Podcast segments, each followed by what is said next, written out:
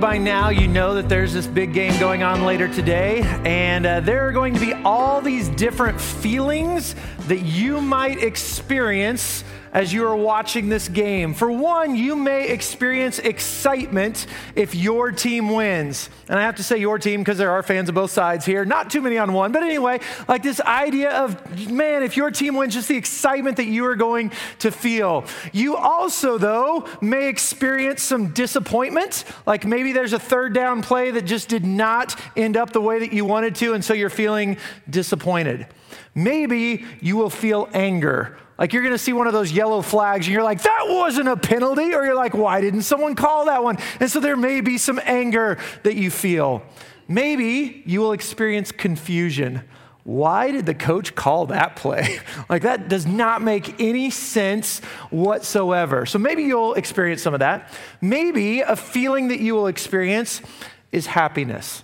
Like there'll be a commercial or there's a nice little puppy that jumps into the arms of a grandma who's drinking a Coke and it makes you feel happy, okay?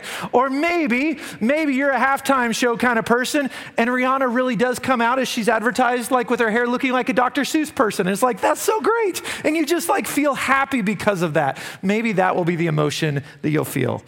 Maybe as I'm talking about all this, the feeling that you will experience is just indifference. You're going to be like, What game?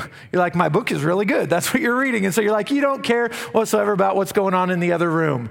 Maybe the feeling that you're going to experience is fullness because you've eaten a lot. Like you have eaten everything that was there. Like, oh, maybe I ate too much, but that is the experience, you know, the feeling that you have at the moment. And so there's all these different feelings that maybe you will experience this afternoon. And I was thinking about just the different feelings that Jesus experienced. Now, not watching the Super Bowl, okay? That was a little bit after his time. But, like, if you look at the Gospels, there are different feelings that are recorded that Jesus experienced. For instance, exhaustion or joy or anger or frustration. He felt disgust or grief. He felt loneliness. He felt rejection and dread. He felt amazement. But one word that comes up over and over and over again about Jesus is that he felt compassion. He felt compassion. Now, the verb in Greek is this word called splanchnizomai, okay? So, this verb means to show mercy, to have compassion, to feel sympathy. And so, metaphorically, the ancient Greeks, they considered the inward parts of our bodies as the seat of all emotions all right? And they felt that the bowels, the bowels was the seat where basically compassion and pity and mercy and kindness came from. And so I know I've mentioned this before, but it is Valentine's Day in a couple days. So if you have not found that perfect Valentine's Day card and you want to make it, you can simply write that I love you from the bottom of my bowels. And it will mean a lot. I mean, it's the thought that counts, right? Okay? But again, when they're talking through this idea of, man, the most deep, you know, expression that I can give to you is where it's coming from. In fact, compassion at its very root means to suffer with. Okay, not just feel something, to suffer with. And Mark Moore said that Jesus is the only one in Greek literature that turned the noun of having compassion into a verb. That I need to do something with this. And so that just made me look at Jesus and this word compassion, like where do we see it throughout the Gospels? And so I want to walk through some of these texts. If you have your Bibles or your devices, I want you to open up to Matthew chapter 9. We'll be there in just a second, Matthew chapter 9. But as you're turning there, I might even remind you that last week we looked at one of the stories that Jesus told about the Good Samaritan. And in that story, the Samaritan who had walked by saw this man who was half dead lying on the ground, and it said that he had splagnitis oh like he had compassion, he had pity on this person. And so then he did whatever he could to meet this man's needs. All right, so that's that same word. But in Matthew chapter 9, starting at verse 35 and reading through verse 38, we read of this text with Jesus showing compassion.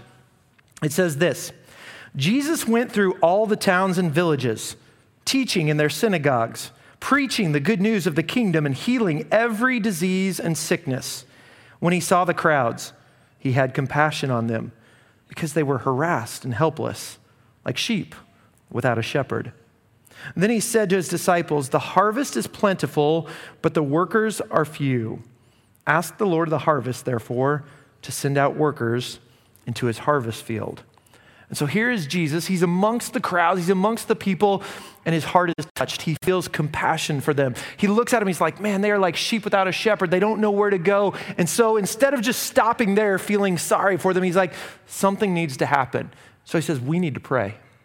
We need to ask God to send out workers to be able to help lead all of these people because the harvest is right. And so he felt something, but it led to an action of prayer.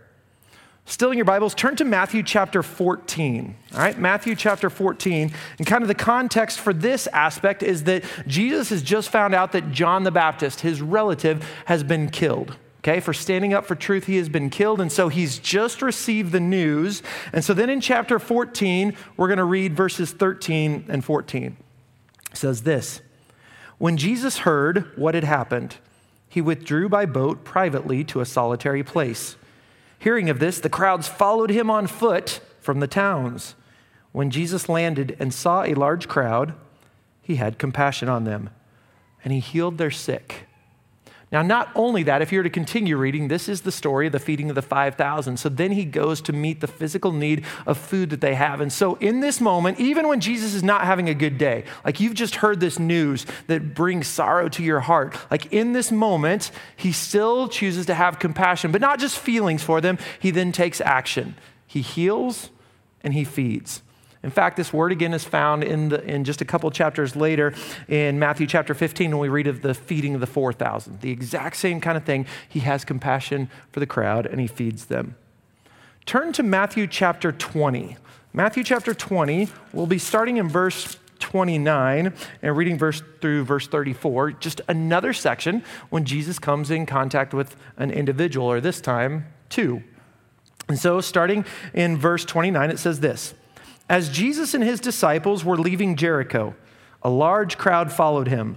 Two blind men were sitting by the roadside, and when they heard that Jesus was going by, they shouted, Lord, son of David, have mercy on us. And the crowd rebuked them and told them to be quiet. But they shouted all the louder, Lord, son of David, have mercy on us. And Jesus stopped and called to them, What do you want me to do for you? He asked. Lord, they answer, We want our sight. And Jesus had compassion on them and touched their eyes. Immediately they received their sight. They followed him. And so here these two men are. They're crying out. They're like, hey, here is our answer. And again, Jesus doesn't just feel for them, he then heals them. If you keep going to the next book, go to Mark chapter 1. All right, Mark chapter 1, we continue to see this word compassion tied in with Jesus. And we're going to go to verses 40 through 42. All right, Mark chapter 1, verses 40 through 42. Here's what it tells us A man with leprosy came to him, came to Jesus, and begged him on his knees, If you are willing, you can make me clean. Well, filled with compassion, Jesus reached out his hand and he touched the man. I am willing, he said, be clean. Immediately, the leprosy left him and he was cured. And so, again, here's this man, his heart goes out to him, and so he heals him. But not only that, if you read in there, he reached out and he touched him. Physical touch, something that someone with leprosy was not given by anyone else as they stayed away from them. Jesus says, Let me meet this need. The compassion drove him to an action. Turn to Mark chapter 9. Okay, Mark chapter 9. In this sense, we have a father who is bringing his son to Jesus because his son is demon possessed and has caused all sorts of things towards his son, and he's looking for any kind of help that he can get. And so in chapter 9, verse 22, here's what the father says to Jesus. He says, It has often thrown him into the fire or water to kill him. But if you can do anything, says, take pity on us and help us. That word pity, will you have compassion on us? Will you have mercy on us? And if you read the rest of this section, Jesus heals the son. And then for the last text I want to look at, go to Luke chapter 7. All right, Luke chapter 7, we're going to be in verse 11, is where we'll start. Luke chapter 7, starting at verse 11. And here's what we read that Luke writes for us. Soon afterwards, Jesus went to a town called Nain, and his disciples and a large crowd went along with him. As he approached the town gate, a dead person was being carried out, the only son of his mother, and she was a widow. And a large crowd from the town was with her. And when the Lord saw her, his heart went out to her. That's the same word, compassion. And he said, Don't cry. And then he went up and he touched the coffin, and those carrying it stood still. He said, Young man, I say to you, get up. And the dead man sat up and began to talk, and Jesus gave him back to his mother. So again, here's Jesus, doesn't know this person, but the only son of a widow. So there's no husband to take care of her. Now there are no kids taking care of her. And his heart goes out, but he doesn't just stop there. He then raises the son. And every act that we see Jesus having compassion on someone doesn't just stop with the feeling, there's an action that follows us. It's almost like Jesus had compassion and, like, what's happening next? because compassion is not just an emotion, it elicits a response. In fact, it's kind of the difference between sympathy and compassion. In fact, if you look at our own dictionary, it talks about sympathy being this feeling of sorrow that we have for someone. But when you have compassion, you have a desire to alleviate whatever you've seen. There's some action that comes. And, and think about it this way maybe you're like walking along or you're driving along and you see some sort of accident or you see someone laying down and you're like, oh, someone must be feeling bad or something happened. You might feel bad about it, sympathy, until maybe you learn that it's a child or a friend. And then all of a sudden you're going to kick in and what can I do to help this situation? There's action that comes from it. So that's the difference between sympathy and compassion. So the test of compassion is is there any action that goes with it? What happens is there's a lot of times that we have these feelings of compassion and we feel like we've done something when we actually haven't. Like we've had these feelings, but it doesn't lead to anything. But until there's action, like nothing changes. Maybe you feel differently, but nothing changes. As the old Boston song says, it's more than a feeling. Like that's what compassion is. Now, here's a question if we know that, like if we understand, okay, I really ought to have some sort of action, why do we not do that? I mean, sometimes we do. I mean, none of us are like heartless, so hear me on that. But sometimes there are op- uh, chances for us to show compassion and we choose not to. And there's multiple reasons. I think one of those reasons is because in the moment, we don't know what to do. Like our heart goes out, but it's like, I don't know what to do in this situation. Like, how can I really help? Or even if I do this little thing, is it gonna make a difference at all. And so we end up not doing anything. And I was thinking back just to my life in different moments. And so the first memory that I've ever had, like as, as young as I can be, I was somewhere between two and three. I don't know which one, but I remember actually being in a Sunday school classroom. That's my first memory. I can picture the coloring page of Jesus that I had, and I can remember my teacher because she had really red hair. I don't know her name, anything like that, but she was investing in us every single week with two and three year olds that most probably never remembered her, and yet she still spent the time teaching us about Jesus. I think about my bus driver as I was in elementary school, and every single day, Jim would open the door and he would smile at us as we got on and just ask us how we're doing. I think about a couple youth coaches that we had, one in specific, we didn't call them that, but volunteers at church, that specifically lived this lifestyle that you could tell their love for Jesus was genuine. And they tried to invest in all of us students as much as they could. And I just remember some of the conversations that we had as one on one. I got to thinking about some of the math teachers I have.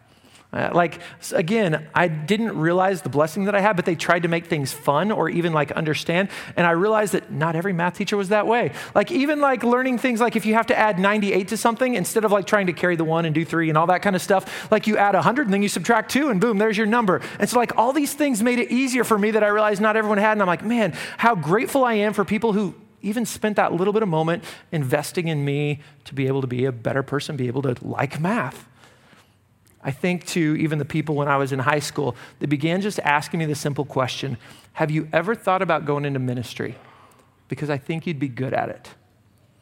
And if I were to step back and just list all those like I just did, none of those people did this huge, impactful thing in the moment, except that little by little they continued to inspire me, continued to mold me.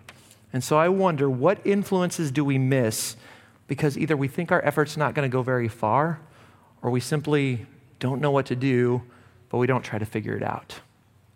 I think that's one reason. I think another reason that sometimes we don't show compassion is we think that someone else will do it.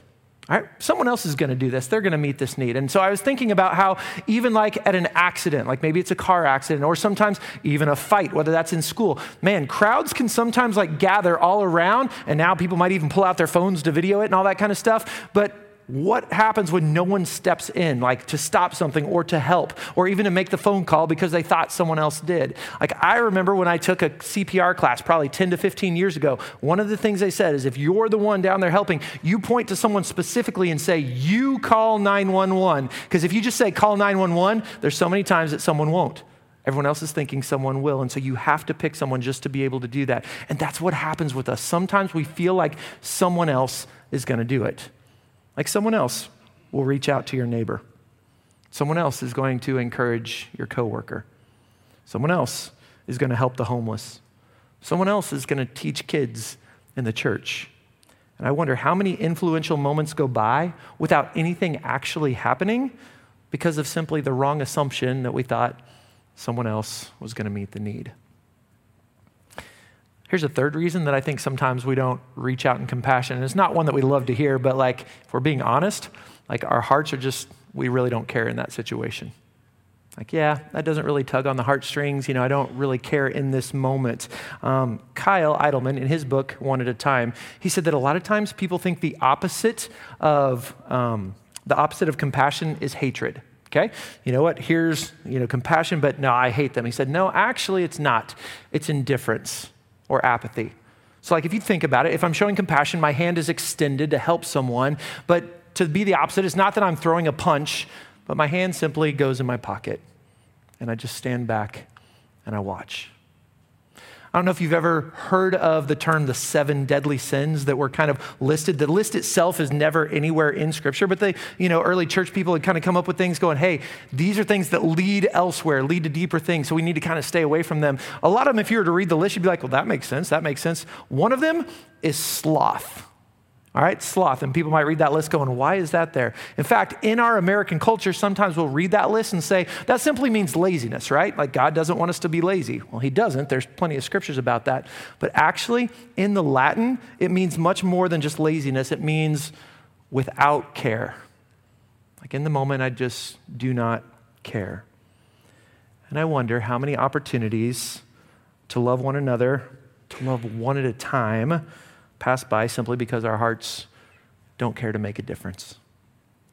Real compassion, it doesn't just break our hearts, but it moves our muscles. In fact, if compassion doesn't cost you something, whether it's time or money or effort, then it will simply stay a noun. That I have a feeling, but that's where it ends. Frederick Buechner once said the hardest thing about really seeing and really hearing is when you really have to do something about what you've seen and heard. So it's not just enough to see and hear it. Now I have to do something. God, you're calling me to do this. So, compassion, it looks different, like in so many different circumstances. And so, I want to tell you about a guy named Everett Swanson. All right, back in 1952, he was living in Chicago and he took a flight to Korea. All right, now he was a preacher, and during this time frame, it was the Korean War, and he's going over there to speak to the troops, to be able to encourage them. He's even excited to be able to share Jesus and the gospel with people who maybe haven't heard. But when he flies over there, it is winter and it is cold. All right, and so anyway, he is led to his house that he's going to be staying at, and he lays his coat on the bed and he turns around, and a kid runs into the room and he grabs the coat and takes off running. All right? Now, he's a preacher, but he's also lived in Chicago. So he's like, okay, I'm taking off to this kid, okay? So he takes off running as fast as he can. He's got bigger legs, so he's able to kind of stay up, except this kid seems like he's done this before. And so, like, in this crowded street, he's like running around and through, and it looks like an Aladdin scene, okay? We're like down the streets. He's trying to follow him, and he's getting closer, and he goes around this corner, and he thinks, I've got him. And when Everett turns the corner, the kid is not anywhere, but he sees his coat on the ground. So he goes to pick it up, and when he does, there's a child underneath it. And as he looks kind of down this just um, alleyway, he begins to notice other rags and beat up blankets. And under every single one of them is a child. And he's like, oh. And so he decides, he goes and gets some soup and feeds all these kids. He goes back to the house that he's staying at. He doesn't sleep well. He just can't get that image out of his mind of what he's seen. The next morning, he goes back to be able to see the kids. But when he shows up, there's some officers there. But then he realizes that the officers, they're not harassing the kids in any way. They're actually checking to see who made it through the night. And any of them that passed away, they basically pick up their body and place on a truck and cart them away. He finished his time there with the troops and flew back, and the whole entire like airline flight back, he's just thinking, what am I going to do? What am I going to do? What am I going to do? And so when he got back, he went to one of his friends who's a businessman. He went into his office and he just told him the whole story of what had happened. And his friend opened up the top drawer of his desk and he pulled out a check. He said, You know what? A few years ago, the Holy Spirit told me that you are going to help widows and orphans in some way. And so I want you to have this ready so that when the time comes, you're ready to meet a need. And so he wrote the name Everett Swanson on the, on the list and gave him the check. And that was the start of what you and I now know as Compassion International. Like in this moment, this man sees a situation, and even in the moment, I don't know what to do, but God, how do you want to use me? And God continues to use this one step at a time. Used his friend, used him to make a difference to show compassion. But maybe even I tell you that story and you're like, okay, but that's a big thing and like that's like way across the world. What about like right here? Well, here's a video of showing compassion closer to home. Take a look.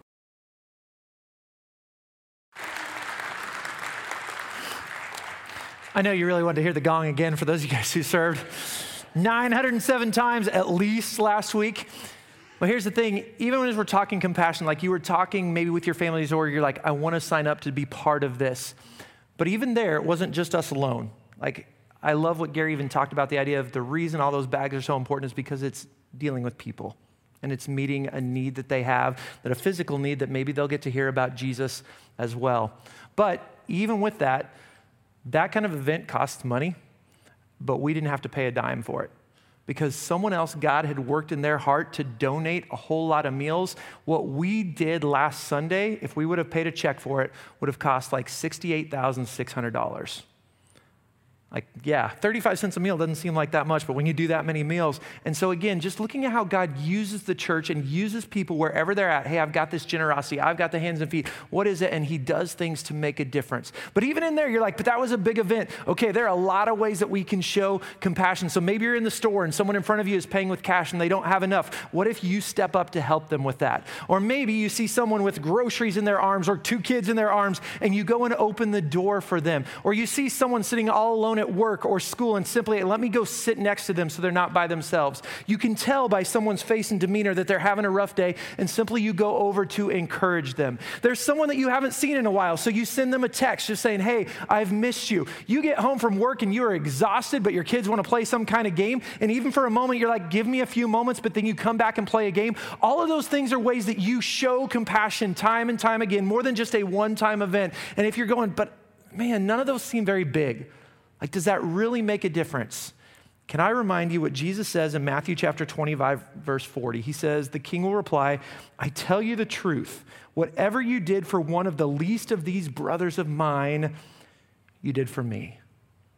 You and I were simply called to love one person at a time, show compassion to one person at a time. And as we begin to see things through this lens of, lens of compassion, man, God will start using you in ways that you never even dreamed. But the test, test of compassion, it's not just the feelings that you feel, but it'll be the one at a time stories that you end up being able to tell that God used you. The whole reason that we do any of this is because of the compassion that Jesus gave us. I told you a whole bunch of lists. We read texts where that word splanchnizomai is found. There's two other times, both in stories that Jesus tells. And in one of them, he tells about a father who has a son, actually has two sons, but one of his sons says, I want my inheritance right now. And he goes off and he squanders it all in wild living. And when he gets to the end of the, all that money, his friends leave. There's this famine. He looks for any kind of job that he can get, and he is feeding pigs, you know, looking at the food there, going, Man, I wish I could eat that. And he comes up with this apology in his mind, going, Maybe my dad will let me be a servant in the household. Not even son, but maybe I can live there and have my needs met. And so he's going over the apology, you know, that over and over in his head, and he begins to walk home. And then what we read in Luke chapter 15, verse 20 says this. It's talking about the father, or no, the son. He says, So he got up and he went to his father. It says, But while he was still a long way off, his father saw him and he was filled with compassion for him. And he ran to his son. He threw his arms around him and he kissed him. Oh, his father had been hoping and praying that his son would come back, that his eyes would be open, that he would realize that I still love you. And so, as soon as he sees him, he's not ready to scold him. The compassion leads to action, and he throws his arms around him. That is the kind of love that our God has for us, that he wants us to come back to him, and he is ready to celebrate this life that we were once lost, but now we're found. But maybe even telling you that story, you're like, yeah, but Andy, like my list of stuff that I've done is probably bigger than what that son did. Or maybe it's not a big list, but you're like, this one thing or these two things, like I have no idea how God could forgive me of those things. Let me tell you this other story that Jesus tells about a master, and he has some different servants who have owed him money. And so one servant comes up who owes him at least a million dollars, and he can't pay it. But he pleads, Will you please give me more time so that that way I can go earn money and I can pay this? And there's no way that he can. But this is what we read in Matthew chapter 18, verse 27. It says, The servant's master took pity on him. That word compassion it says he canceled the debt and he let him go. You know what? The master knew that there's no way the servant could pay back. You know, I can't just be good enough. I can't do all this stuff to earn my way. He says, It's okay. You are forgiven. It's not that I don't care about what your list is beforehand, but know that Jesus says, I care about you, not your list. And I want you to come to me to experience the love and be part of the family that we can celebrate. And so maybe today, as you're sitting here and you're just listening to this compassion, like we need to make sure that we're showing compassion to other people because Jesus showed it first to us. But some of you, that compassion has been weighing on your heart, but it's just a feeling right now. You haven't done anything with it. And today is the day that you need to say, Jesus, I want to follow you with the rest of my life all the way into eternity. And if that's you here in just a few moments, I'm going to encourage you to go back to the prayer room that we can pray with you, just encourage you in your next steps. All right? Let's pray here. God, even as we look at your love and compassion, again, we, we show compassion to others because you first gave it to us. I'm thankful that you didn't just walk over us on the road. I'm thankful that you didn't just see us continually being harassed like sheep without a shepherd and just didn't care. God, you left heaven to come and save us. So thank you for that. God, I pray that you would help us to have eyes to be able to see moments of how we can show compassion in small moments and big moments. Help us not just to be stuck by, I don't know what to do or think someone else is going to do it. Um, God, may we do this for you and ultimately the kingdom benefits. God, we pray for those that are still our one at a time people that we're praying for. God, may their hearts be open to the truth and may you continue to give us boldness as we live for you. So, God, we love you. It's in your name that we pray. Amen.